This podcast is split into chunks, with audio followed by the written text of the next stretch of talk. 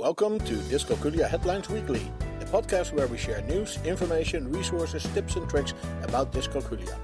You can subscribe to this podcast via iTunes and then search for Dyscalculia Headlines. You can also find us on the web at dyscalculiaheadlines.com and then click on the podcast page.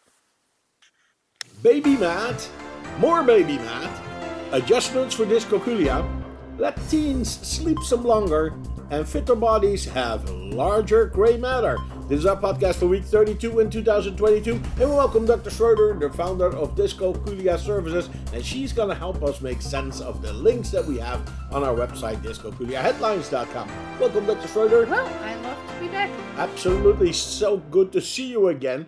We have wonderful links, and uh, we do need to go over them with you so that we get some more background on it. Now, the first one is about books with dots for babies. What are those? Yeah, yeah, yeah. This is a funny book. It's about Bayesian uh, probability for babies. Now, let's first review that word Bayesian uh, probability for those who are not familiar with the concept.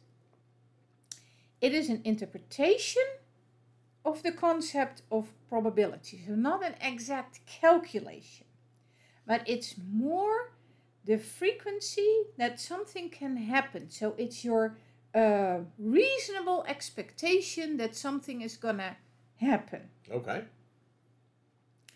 And, and that you already kind of have a gut feeling about.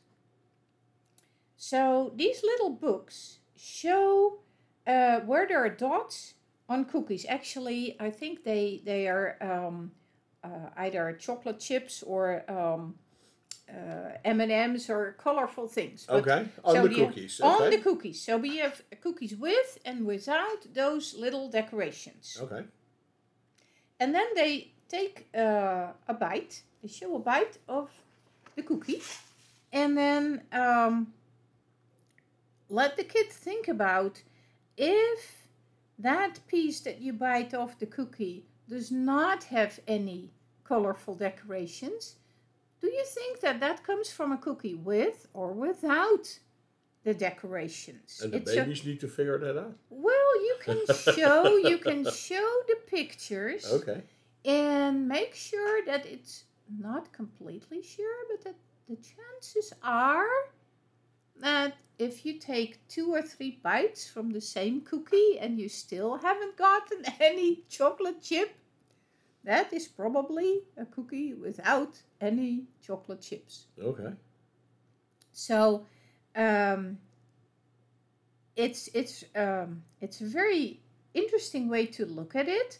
I, I don't know if the kids will um, understand the scientific background of it, but it certainly what makes them uh, think and it will show you how your baby reacts to the different uh, situations on the page. So yeah, it's also a conversation starter, and as such, I think it's it's useful. I might suggest to use it to with slightly older kids than the, than the book indicates, but still, it I think it is um it's a really it's nice. Great for little toddlers. Actually. Yes, right.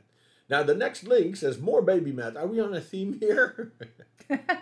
well, that that's about uh, research uh, that found that um, like young um, young kids uh, here they were uh, around 14 months old babies um, who hear counting in words realize that counting indicates a quantity so this is a really great research and the website has a wonderful short video explaining how they have done it all.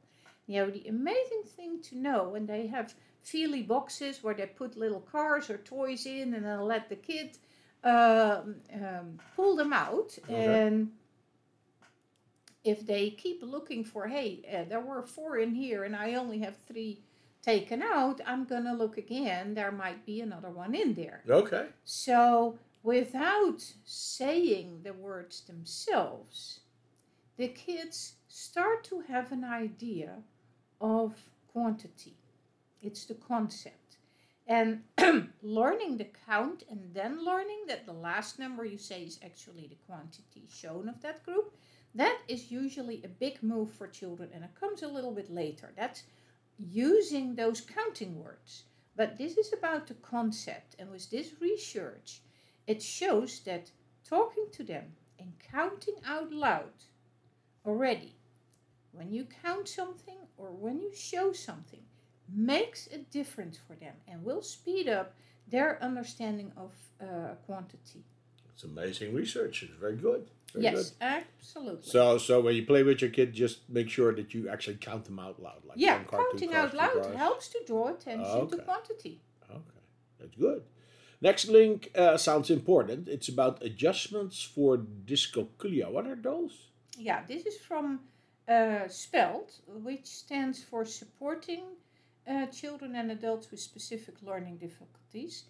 Uh, share a wonderful resource, and they have a list of adjustments you can make for children who have dyscalculia. Now, it's uh, actually free downloadable PDF. We like free. Yeah, absolutely. With information on what you can do uh, to help those children. Now, uh, and although this comes from Australia and they refer a little bit to the specific legislation over there, lots of information is good to have and wonderful to see and very generally applicable. So they recommend uh, mini whiteboards, and, and we also u- uh, use a lot of them. Kids yes. love them. Um, it's easier to erase if you make a mistake. It's not that definitive than when you write something with a. With a Uh, pen. pen on the paper, right. Right. And um, one suggestion that is meant for all students is do not introduce timed tasks until the student is able to complete the task with accuracy. So they really uh, promote accuracy before speed, and I Right. totally uh, agree with that. Good. Good. So I think they have a few more things. You can look at the website and then the link yourself. You can download it. It's a Um, whole uh, whole list of helpful. yeah. uh, So so helpful what we also say a lot is learning a few number facts at a time. Don't throw a whole multiplication Right. table It's at them. overwhelming. It's too overwhelming. Exactly. Yeah. So yeah, again, a great resource for Okay. teachers and uh, and parents. Okay. Now we're going to be very popular with the next link. It says letting teens sleep longer. Now, what can we learn here? I'm sure the teens will like this podcast now. Absolutely, and and so do we because it's research based. So this is a post from the UKEdChat, and it's uh, originated at Penn State. So a later school start time could mean that teens are more likely to get enough sleep because we know that sleep is usually not enough, and um, so, like I said, Penn, Penn State University research uh, is based on. So, what it did in a national study of urban teenagers, they found that high school starting times after 8:30 increased the likelihood that they get the minimum recommended amount of sleep. And that benefits their overall health and well-being, and we know that that is related to learning, right? Right. Now, it makes sense when you think about it because the other alternative to get enough sleep would be to have them to go to bed early. Well, well try that. yeah, fat chance there. That's a difficult dis- discussion Right. you don't want to have uh, because you probably can't win. Um, but we have to say, sports, games, online shows all continue to end at the same time as before. So it's difficult to change that. So as long as you make sure that the teen then sticks to the regular uh, bedtime, they will get up some later and, and have that extra sleep time. And we also know that the teenage years um, are years of very fast brain development, and we definitely want to give that brain the best chances uh, for uh, for growth. Right, and So- I and I guess that the, the starting times of high schools are, are merely driven by the fact that the parents bring the children to school and their work starts at 8.30 and therefore or at 8 and that's why these schools start at an ugly early time. Yeah, and there's another reason, obviously, that we try to use our school buses for three different school runs. Right. And one group is the unlucky group That's really assigned the early pickup. Right. And actually, it's not good and they for all sometimes of have them. band practice before school or they have football practice before school. Anyway. Yeah. Okay, this is research based. School should read this and actually take note and, and make an effort to uh, to start school a little bit later for the high schoolers. It brings us to the last uh, link for this week, and it says that fitter bodies have larger gray matter. Is that true? Yeah, well, actually, that is kind of linked to the previous um, post.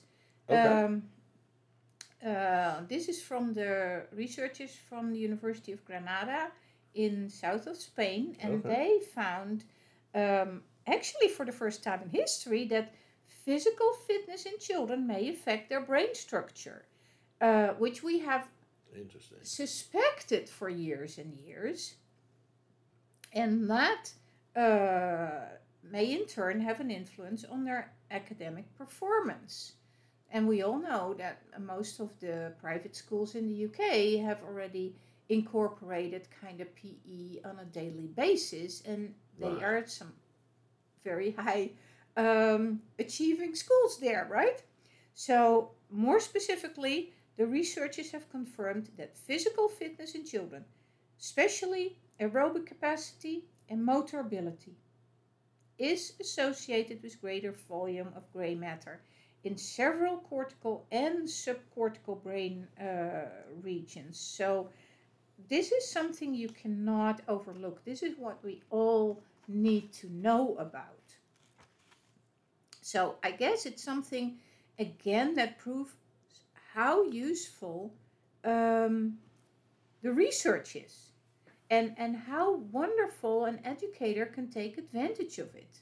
Now, it's already known that doing math in the morning is good, for instance. So, involving children was uh, another outcome of research finding, and now we need to make sure we get them moving to make sure they have the best opportunities. So now it's kind of over to the school boards to make sure they implement this. Great. And also that they they what I saw here is they rightfully appeal to lawmakers Yes. to implement Yes. more movement in schools and So- I feel just Department of Education. Yes. look more at the research instead of politically based policies. Okay. Well, thank you very much, Dr. Schroeder, for your insights this week. We hope to see you again next week. Dr. Schroeder, the founder of Dyscalculia Services, and her quest in life is to bring awareness for the forgotten learning disability, dyscalculia. And for this, she has developed a training to help teachers become dyscalculia tutors. So when you are so inclined, go to the website dyscalculiatutortraining.org and learn all you need to know about how to become a dyscalculia tutor. Dyscalculia Headlines Weekly is a production from dyscalculiaheadlines.com. You can find us on the web at dyscalculiaheadlines.com and we are on Twitter at dyscalculiahead. You can also find us on Facebook, we have a board on Pinterest and on Flipboard. Search for Dyscalculia Headlines or follow the links on our webpage. You can send your questions, comments, and contributions to communications at dyscalculiaheadlines.com, and we may even discuss it in one of our upcoming podcasts. We hope this was useful for you, and until next week, you can count on us.